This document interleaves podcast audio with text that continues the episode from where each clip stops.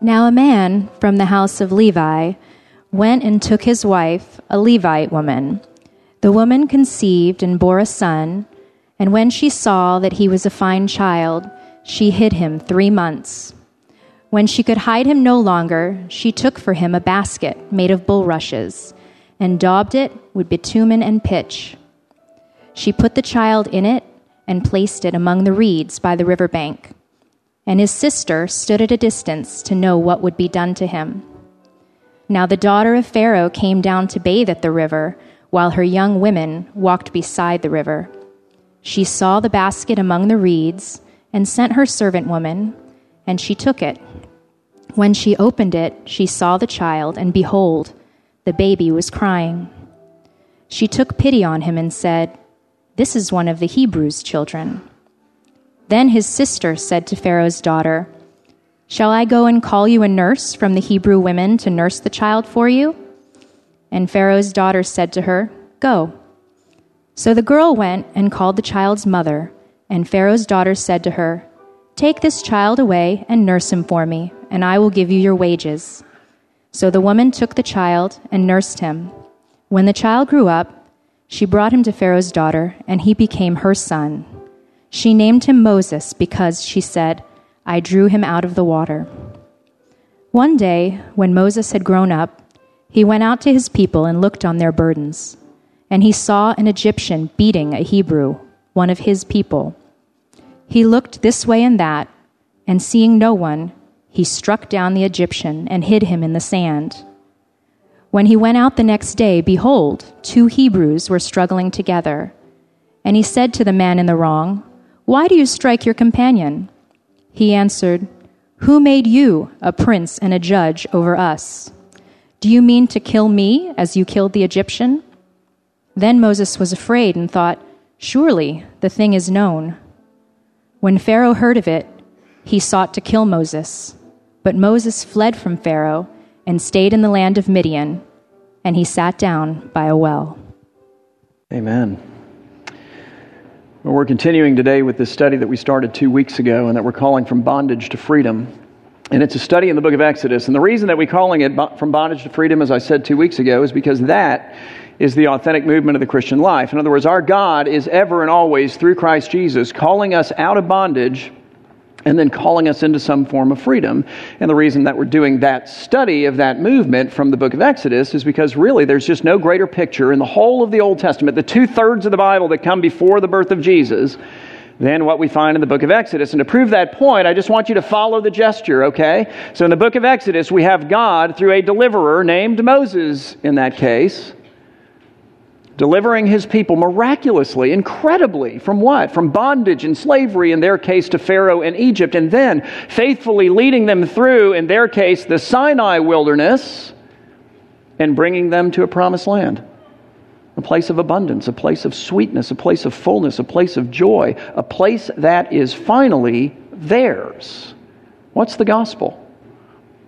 It is that Almighty God has not abandoned us and left us behind in the earth, but instead, through a deliverer named Jesus, the true Moses, by the life of Christ, a perfect life, by the sufferings and death of Christ, the perfect life laid down on behalf of the guilty, by the burial, the resurrection of Jesus, what does Christ do for us?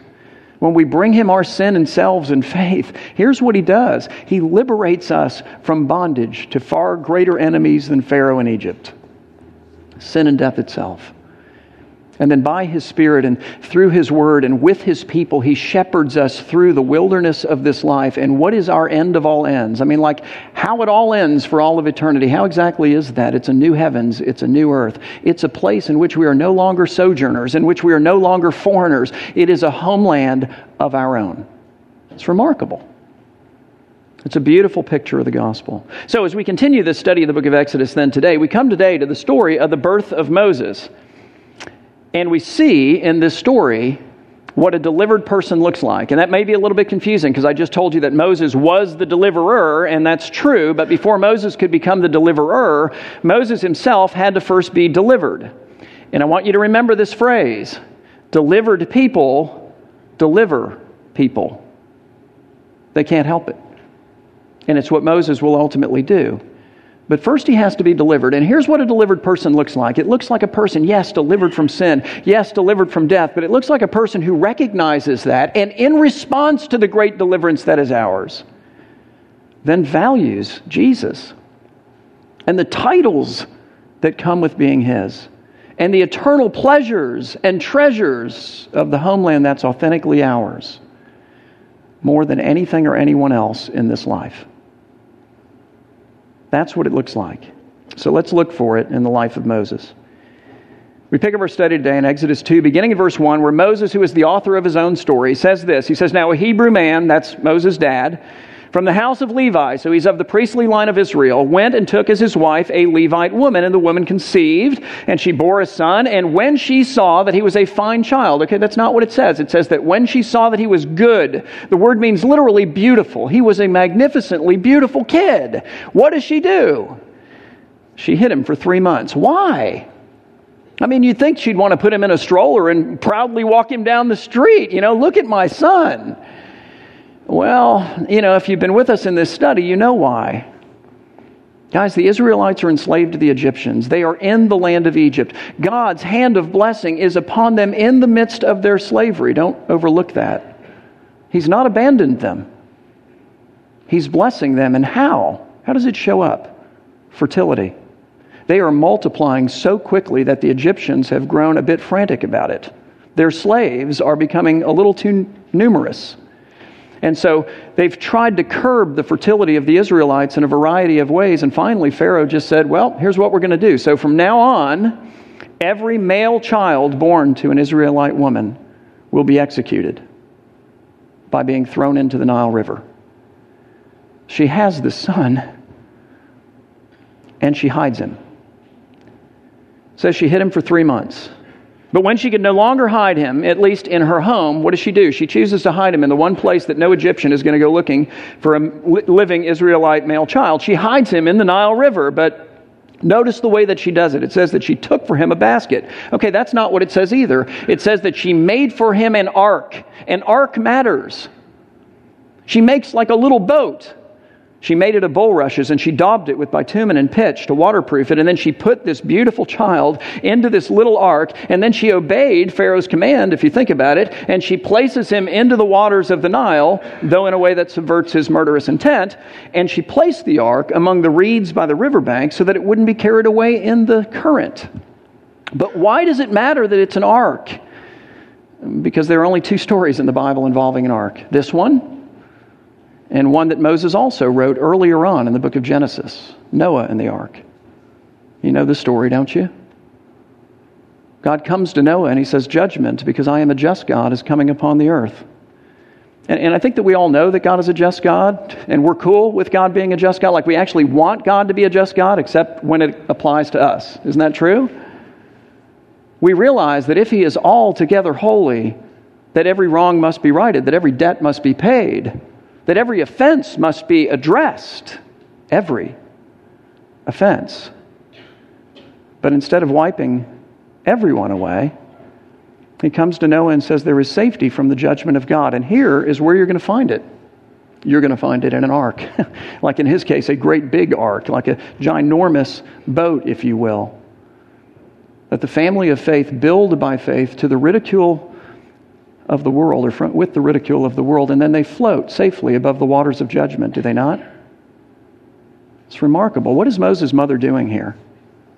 She's claiming the safety of that God. She's going to that story. By faith, she makes a little boat, an ark, for her son, and she's saying, Dear Lord, just like you spared Moses and or Noah and his family from the waters of death, please do that for my son. And the Lord honors her faith. It says in verse 4 that after Moses was placed among the reeds in this ark, his sister stood at a distance to know what would be done to him. Why? Because nobody knows what's going to happen next.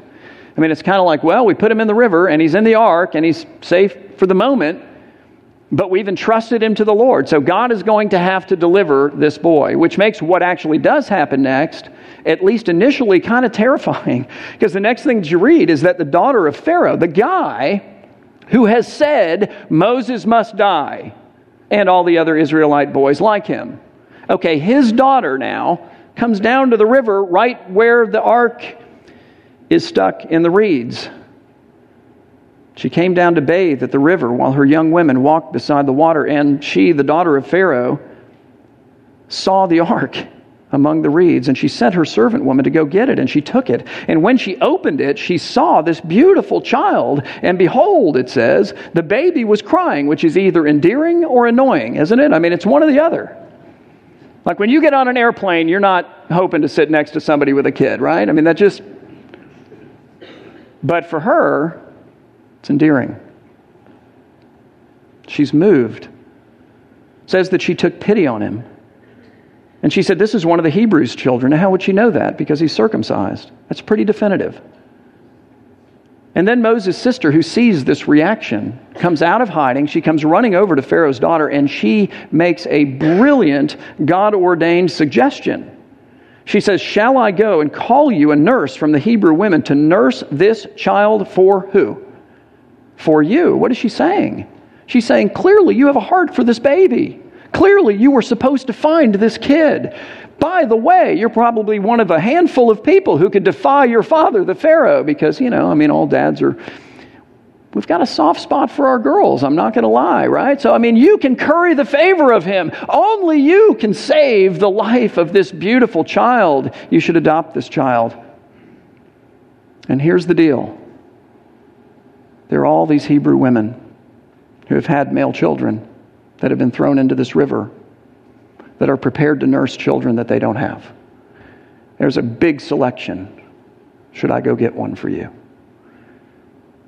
And Pharaoh's daughter said, Yeah, good idea. Go get someone. And so the girl went and called Moses' own mother.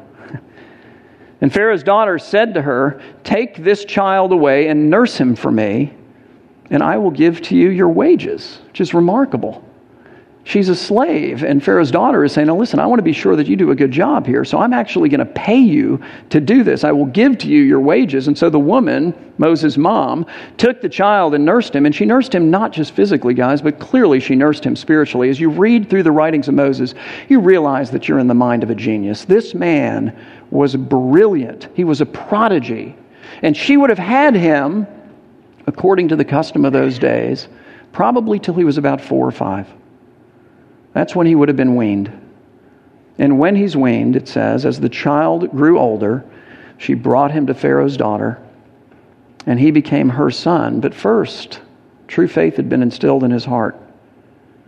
And Pharaoh's daughter then named him Moses, which means to draw, because she said, I drew him out of the water. And so Moses has been delivered from death.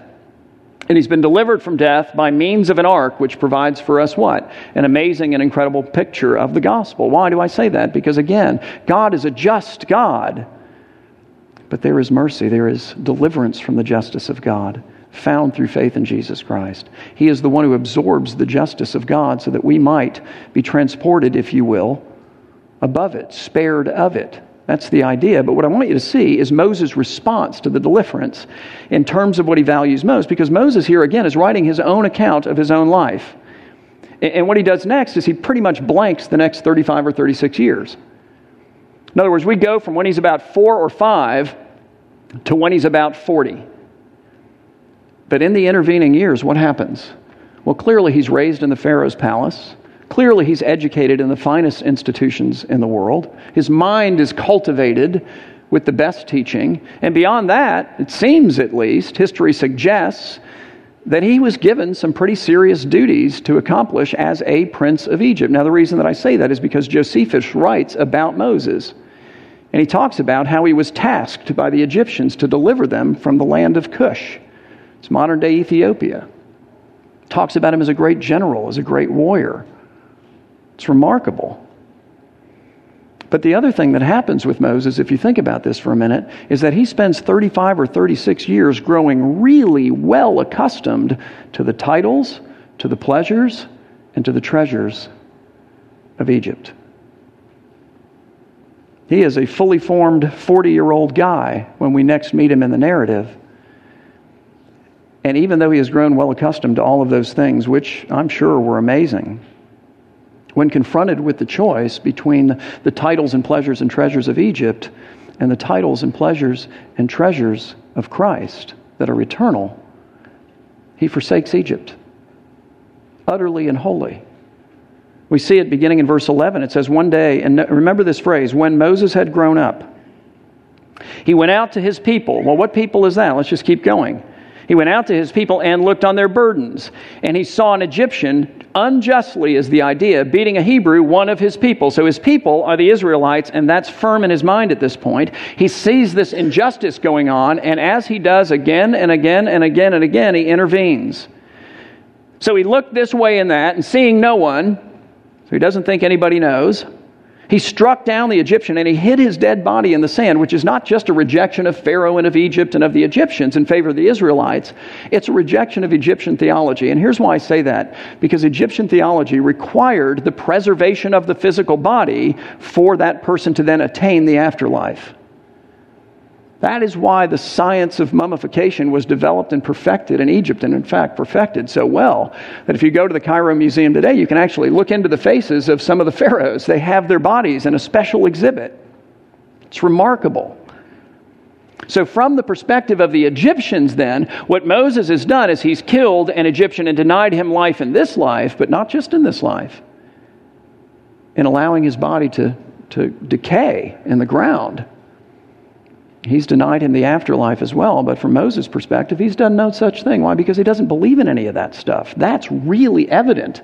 And then when you get to the New Testament and you say, well, what's the perspective of the Bible on this move by Moses right here? The choice that he makes. You don't have to wonder because the writer to the Hebrews says in Hebrews 11, beginning in verse 24, this he says that by faith, Moses, when he was grown up, remember the phrase? Refused to be called the son of Pharaoh's daughter, even though that was undeniably one of the most powerful titles in the entire world. Choosing rather, we read, to be mistreated with the people of God than to enjoy the fleeting pleasures of sin. For Moses, we read, considered the reproach of Christ greater wealth than the treasures of Egypt. And Egypt, ancient Egypt, is known for its treasure. How many of you have seen King Tut's exhibit? Anybody? A few of you? Yeah, it's remarkable, isn't it? Like the world marvels over the King Tut exhibit. It's traveled all over the different places. I've seen it in the Cairo Museum. It's remarkable. It's amazing. It's incredible. It's overwhelming. Okay, here's the deal about King Tut. He was an 18 year old minor king. He was a total nothing compared to the Pharaoh in whose home Moses grew up in. Nothing. The wealth of Egypt is remarkable. And yet Moses rejects the most powerful title. He rejects the pleasures. He rejects the treasure.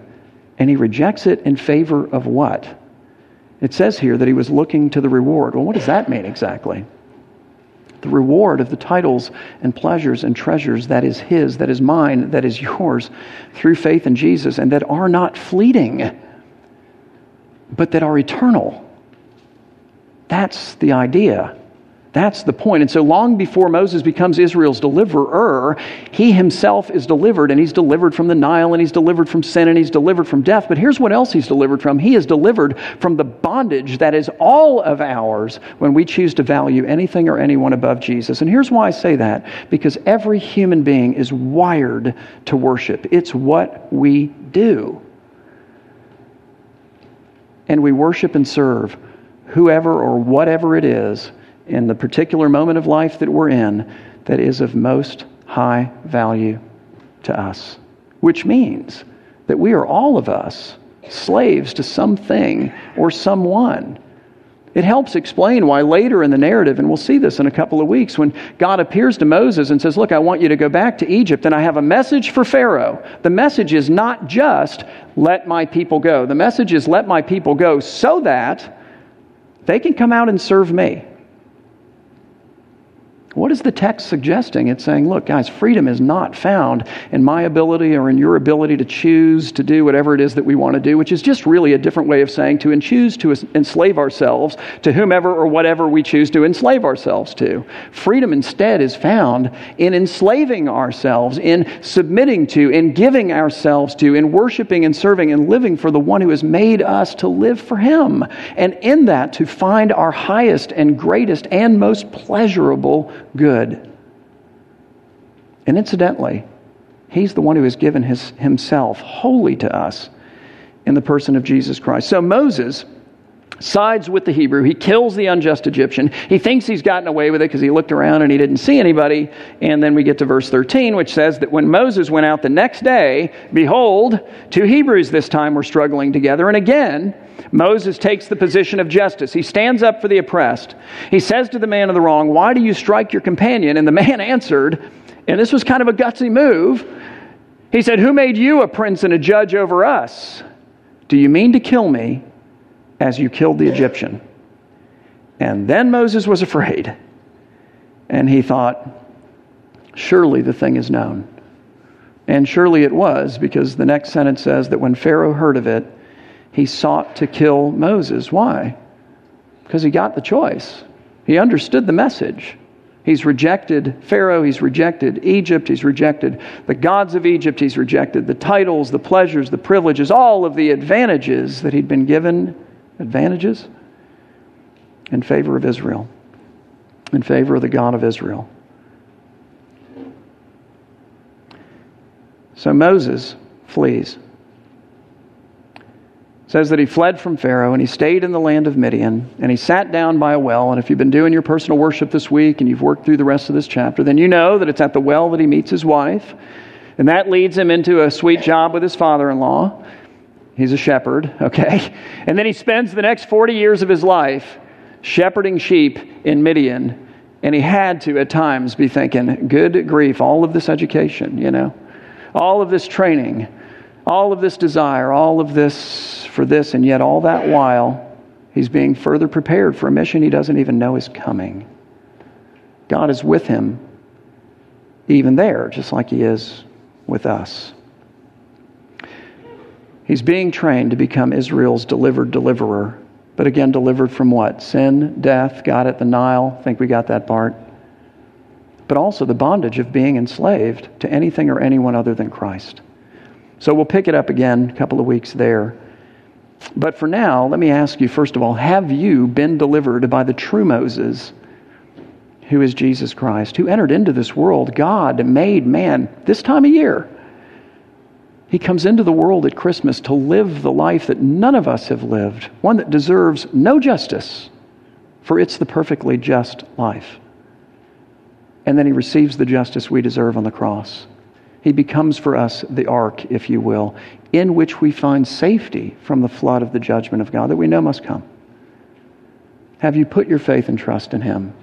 And then beyond that, in response to it, do you value him the title of son or daughter of God, the pleasures and treasures of eternity more than the titles of this world, more than all that the world has to offer. And I think you can just ask yourself, you know, and because we all fall into this hey, what titles, what pleasures, what treasures, okay, Lord, right now am I living for? But then, secondly, are you a deliverer? Because delivered people deliver people because they just can't help it. You know, you've been shown mercy, it makes you merciful. You've been the recipient of grace, it makes you gracious. When God has poured out his love in your heart, it makes you a more loving person. When you're really overwhelmed with the reality of the sacrifice of Christ for you, it makes you a more and more and more sacrificial kind of person. And just like God prepares Moses through all of the turns and twists of his life, all the ups and downs, all the failures, all the fears, all the successes, to be a deliverer. He's done the same thing for you. The only question is how has God prepared you, or what is it that He's prepared you to do? Because every time when we get to the end of the service, it's the, it's the go out and do what He says moment. And it seems to me that the go out and do what He says moment is okay, Lord, how have you prepared me to be a delivered deliverer? A redeemed redeemer, as Matt talks about. What have you done and poured into me? And how have you positioned me? Open my eyes that I might be used this season to be a deliverer for you. All right? So as we come to the table, think about those things. Let's pray. Our Father and our God, we thank you for the Lord Jesus. We thank you, God, that you have not abandoned us to our own devices, but indeed that you have intervened. And you intervened at Christmas. We thank you for the one who is God and man come into this world to rescue us from ourselves. We praise you for the life that he lived and then in love and in selflessness laid down that we might, through faith in him, find eternal life. Lord, that we might also, too, truly learn how to live. And so then, God, I pray that you would speak to us in this time as we prepare to come to the table about our titles and our pleasures and treasures and whatever, about anything or anyone that we've placed above you, that we might put you in your rightful spot and know the freedom that comes from that. So, God, have your way with us, we pray, in Christ's name. Amen.